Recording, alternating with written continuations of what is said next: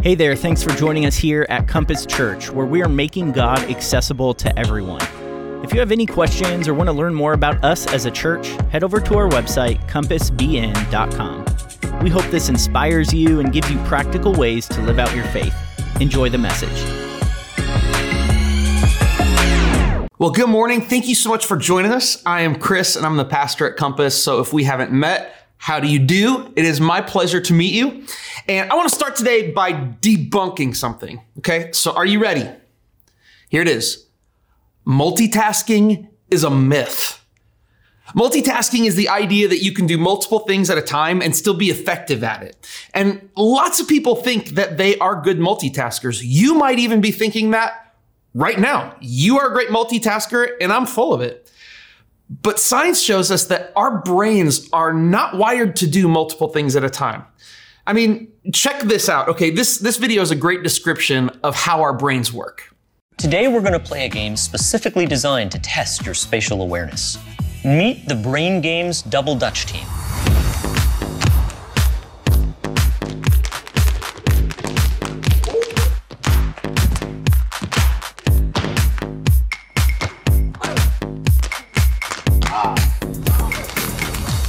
What does jumping rope have to do with the brain?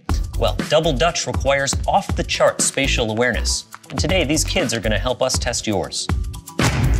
For this game, all you have to do is keep track of the number of times that either of the girls in green jumps. You'll count each time one of them lands a jump, like this. One, two, three, four, five. As you can see, these jumpers are pretty quick on their feet, so you're going to have to pay attention to keep up. When the whistle blows, start counting. Ready? Go.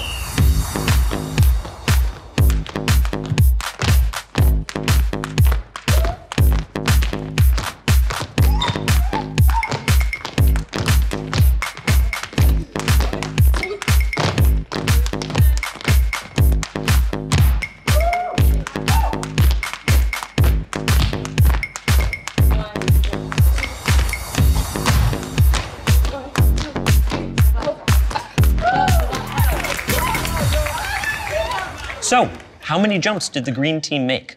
Did you say 38? If so, you agreed with 40% of our test audience. now, some of you may be onto us, but for those of you who aren't, did you happen to notice anything else going on during the double dutch? Maybe a giant chicken strolling right through the middle of the set and doing a funky chicken dance? Now, some of you may have missed that funky chicken, but many of you probably saw it. And that's okay, because the chicken was just there to distract you too. Here's the real question What color was the wall behind the double dutch game? Here's a hint it wasn't the same color at the end as it was when they started jumping. The back wall was changing color the entire time, from bright blue to bright red. Nearly everyone misses it. But why? It turns out there's far too much information coming in through the eyes at any given moment for the brain to fully process all of it.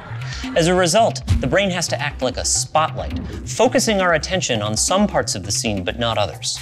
Now, most of you were probably paying attention to the jumpers, and some of you may have suspected that something strange was going to happen, and so you saw the chicken. But you probably weren't paying attention to the back wall. And what we don't pay attention to, we don't see. And uh, hey, for those of you who managed to catch everything so far, did you notice that we also swapped the rope turners out halfway through? Gotcha. So when we have a task in front of us, like counting jumps, our brains are not wired to be able to handle a bunch of other tasks. And, and like that guy just said, what we don't pay attention to, we don't see. Studies on multitasking have shown that we aren't really doing multiple things at once. That actually what's happening is that we are just paying attention to one little thing for a little bit of time and then another and another. And then eventually we loop back to the first thing. So we're doing one thing at a time in small enough bites that it gives us the illusion of multitasking, but it isn't real. And there are consequences too. I mean, a study several years ago at the University of California, Irvine, it showed that when we are distracted or when we take attention off of a primary task when we're doing it, let's say you're working on something that's really important uh, for work, and, and when you take your mind off that primary task, it takes an average of 23 minutes and 15 seconds to get back to it. So it's not just that we can't jump from task to task, but finding that sweet spot of focus and efficiency, it takes a lot of time. So when your phone rings or you check your email or you pop onto Facebook when you're doing something important, your productivity on, a, on that specific task comes screeching to a halt. And even if you get back to it really quickly, your brain can still take up to half an hour to shift back into full gear.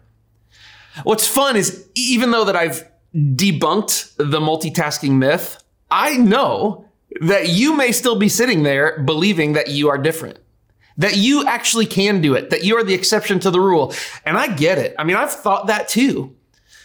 The reason we, we rationalize it that way is because we we want to have our cake and eat it too, right? I mean, we want to be productive and still do things the way we want without having some rule or science experiment dictating to us what's possible and what isn't possible.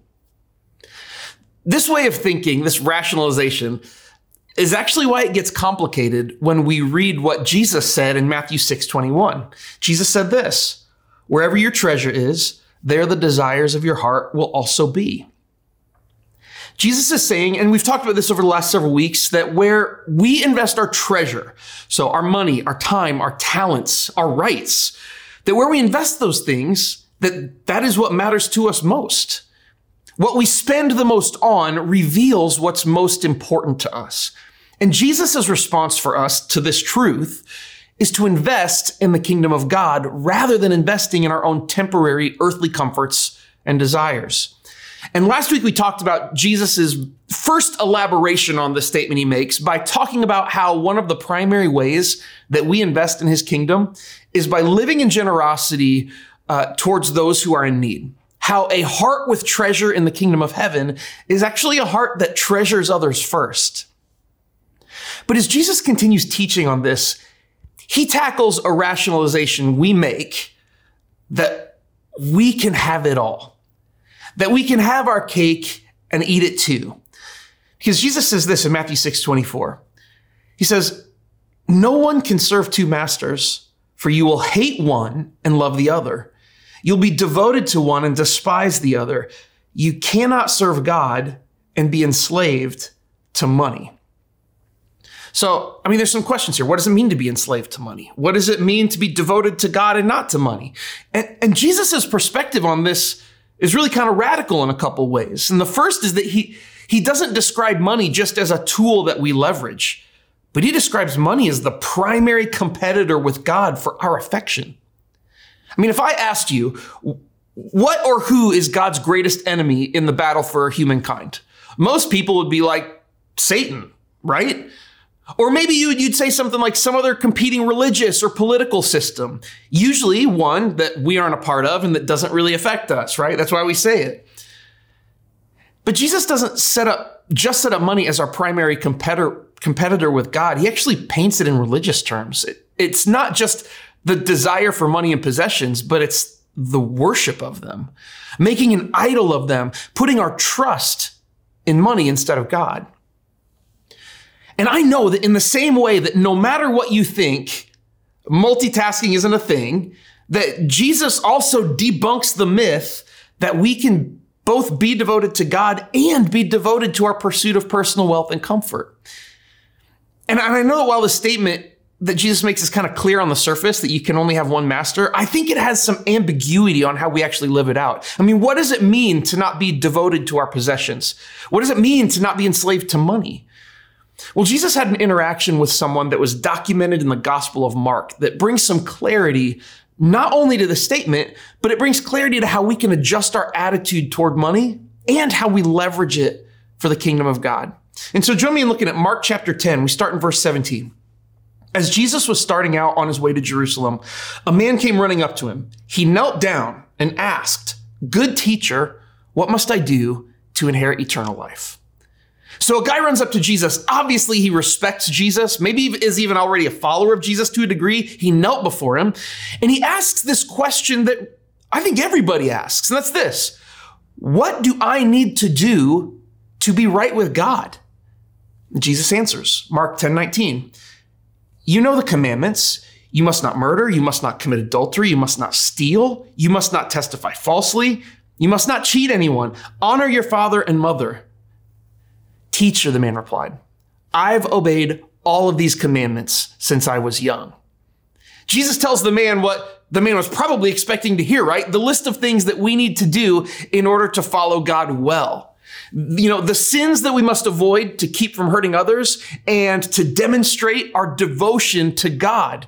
You know, these are good, strong, clear religious rules. These are the kind of religious rules we can really get our heads around and obey. And this guy is, he's delighted to hear this because he's like, I, I do all those things.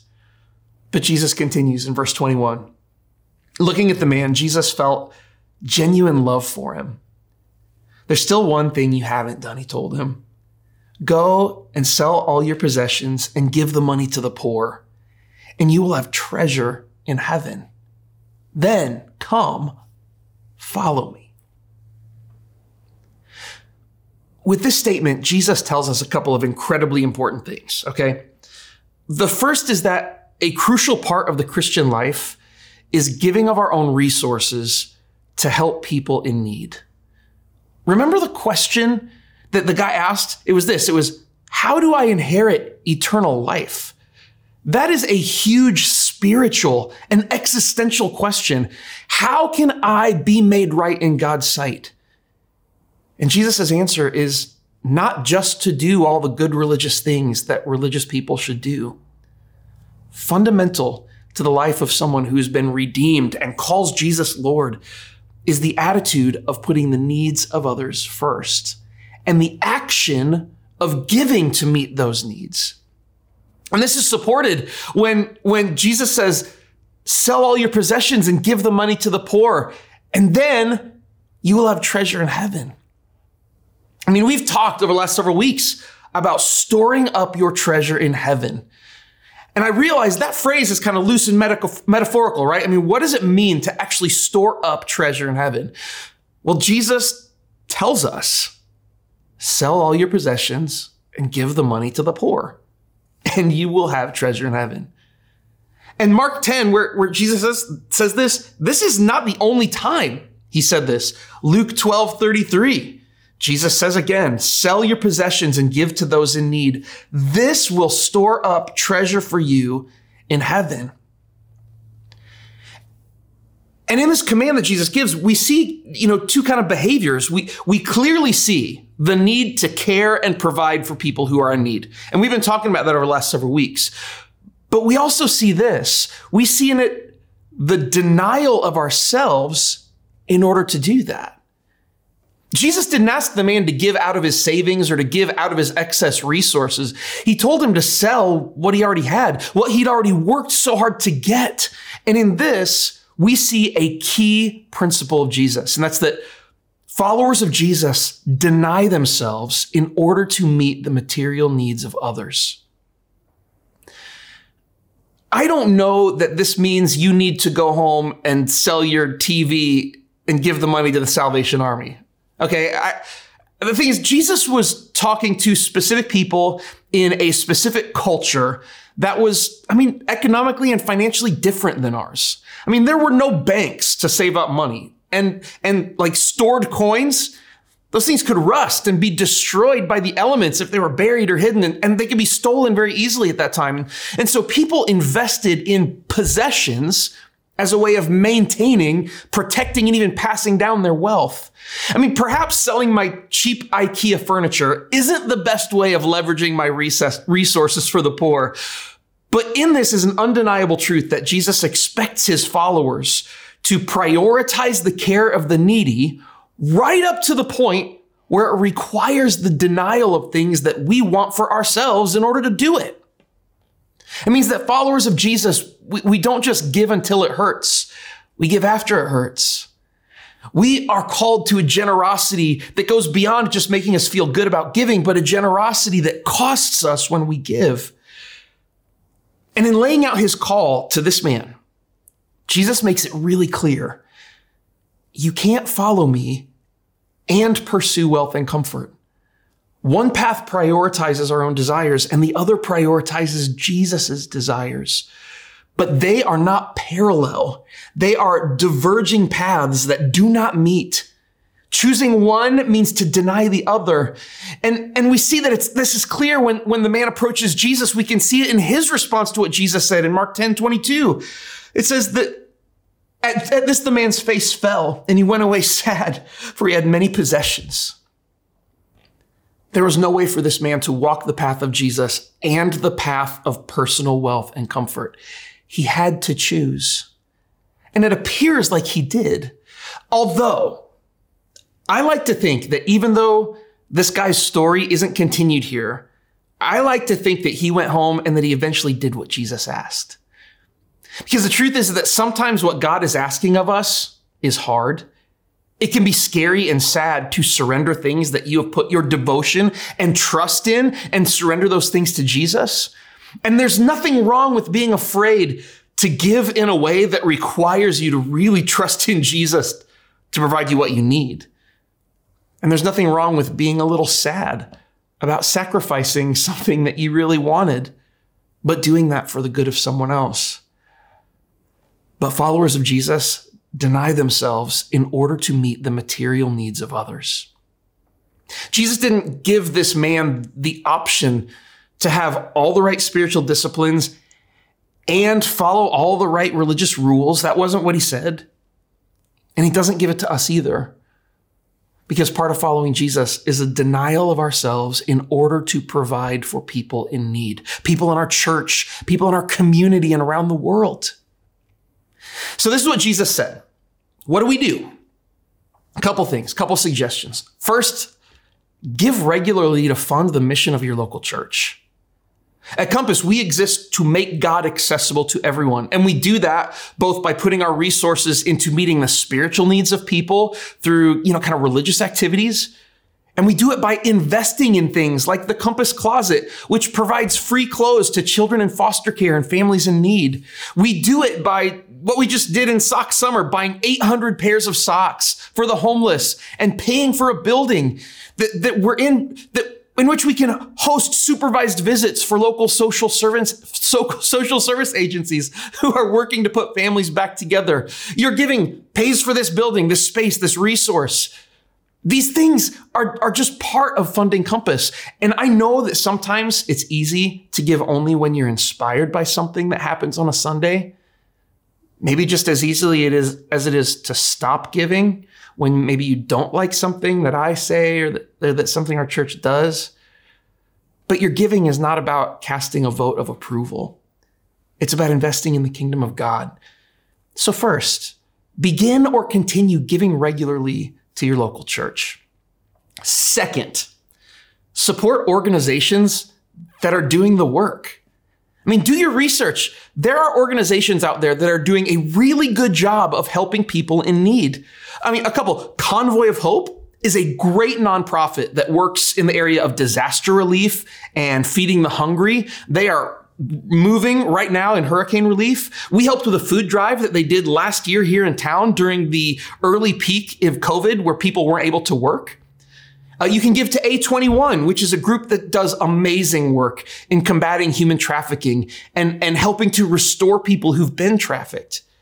Give to these groups or find an organization that works in an area that God has given you a passion for. Find that organization and give. Look, if you need to take a baby step, buy Gobin a coffee in our lobby because all the pro- all their profits go to orphan care. And then finally, Identify people in your sphere of influence who you can help directly. Do you know someone who's struggling financially? What if you paid their utility bills for a year? What if you bought them groceries or gave them an Aldi gift card or you took their kids shoe shopping for school? Some of the best and most gratifying giving is when it allows you to develop and grow personal relationships with the people who you are helping. Invest in someone who isn't just a one-time project, but someone who can be a long-term relationship that you can share of support and generosity. And maybe it's a family member, a neighbor. It could be someone from a nursing home who you just adopt. Ask God to give you the good eyes to see who you can make a difference for. Look, I'm just, I'm saying this. Just trust God by investing in what He cares about and in what builds His kingdom. We don't do it for a reward, but it's amazing how when you put God's kingdom first, how He has a way of providing for you in ways that you couldn't have on your own or in ways that you couldn't have even expected. Because at the end of the day, a life following Jesus with open hands is the best life that you could ever live. So let's join together in living with open hands to God and to others. And let's choose the path that points to Jesus. And let's see what he does in our lives and in the lives of the people in need who we come behind and support. Thank you so much for your generosity.